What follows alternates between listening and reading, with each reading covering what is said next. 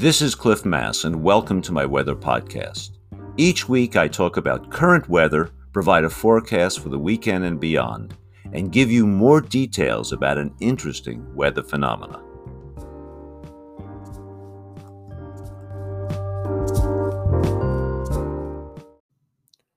It's Friday, December 10th, and let's talk about the weather.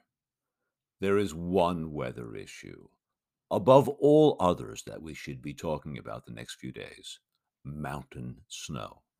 A huge snow dump is a near certainty. We start this period with a below normal snowpack as a result of the warm atmospheric river events of the past month.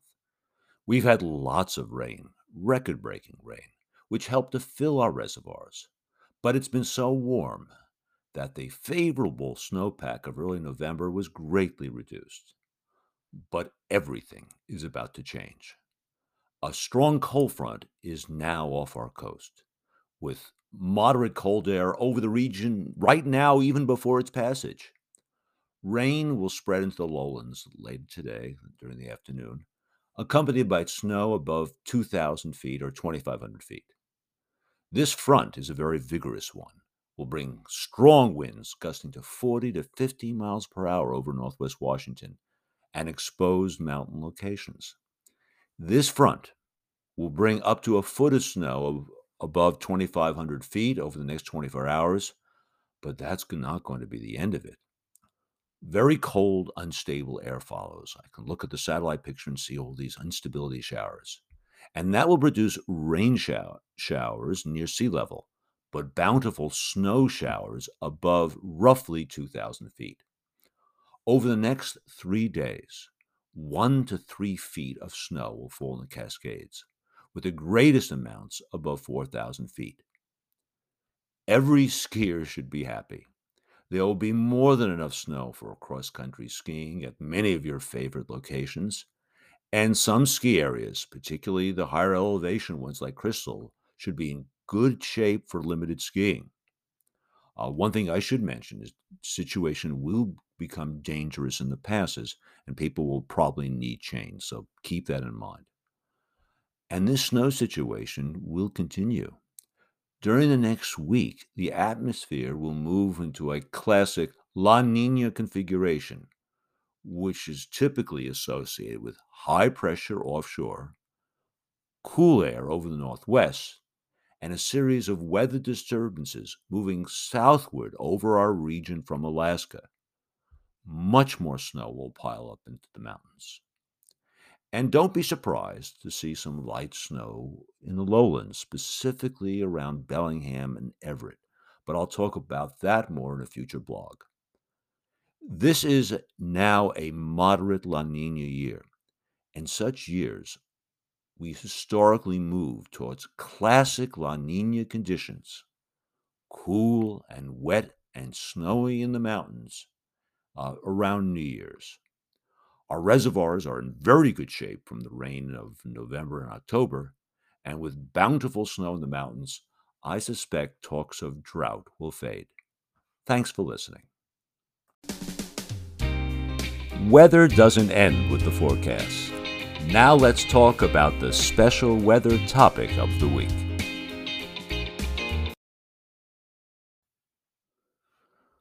I am often asked, in class or in my public lectures, how can we predict the climate in 50 to 100 years when we can't provide skillful weather forecasts more, more than a week or two into the future? This is a fair question and an important one. And there is an answer to this question. Climate projections are not unreasonable. But I suspect even that climate activists don't know the reason why but you will know by the end of this podcast. To begin, climate and weather predictions are very different.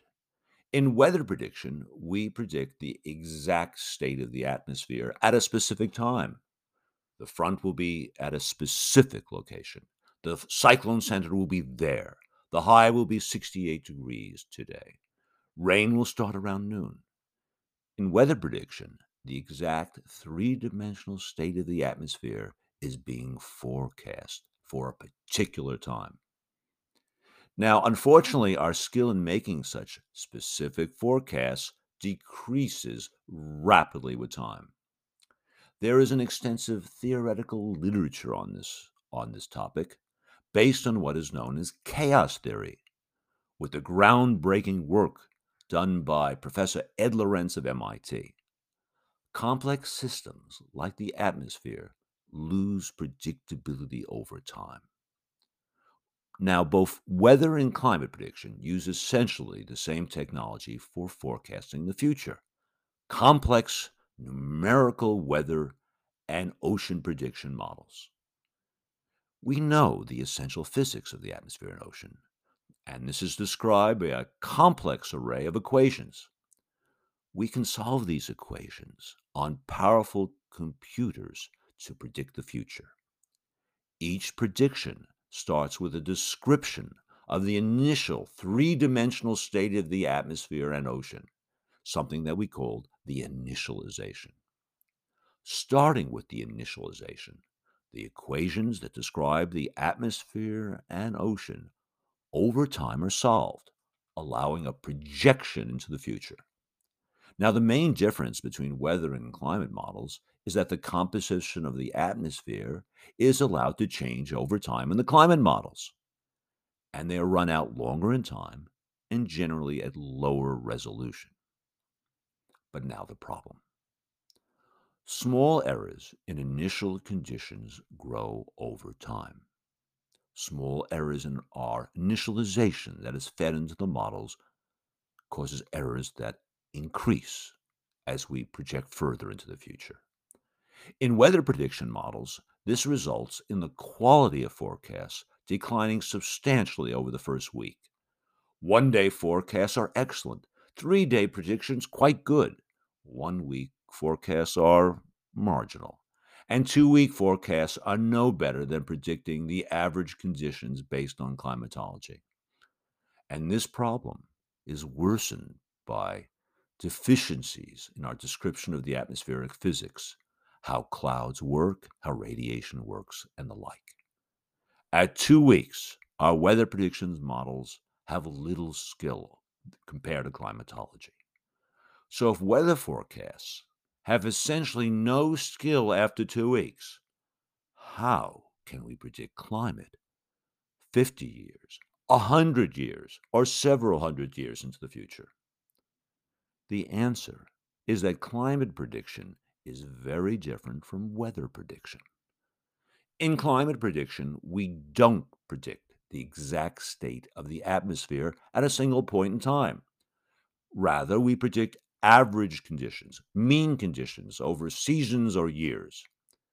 It turns out that the mean or average conditions, averaging over many storms and weather events, is highly controlled by the large scale input and export of energy into and out of the atmosphere, which is controlled by radiation.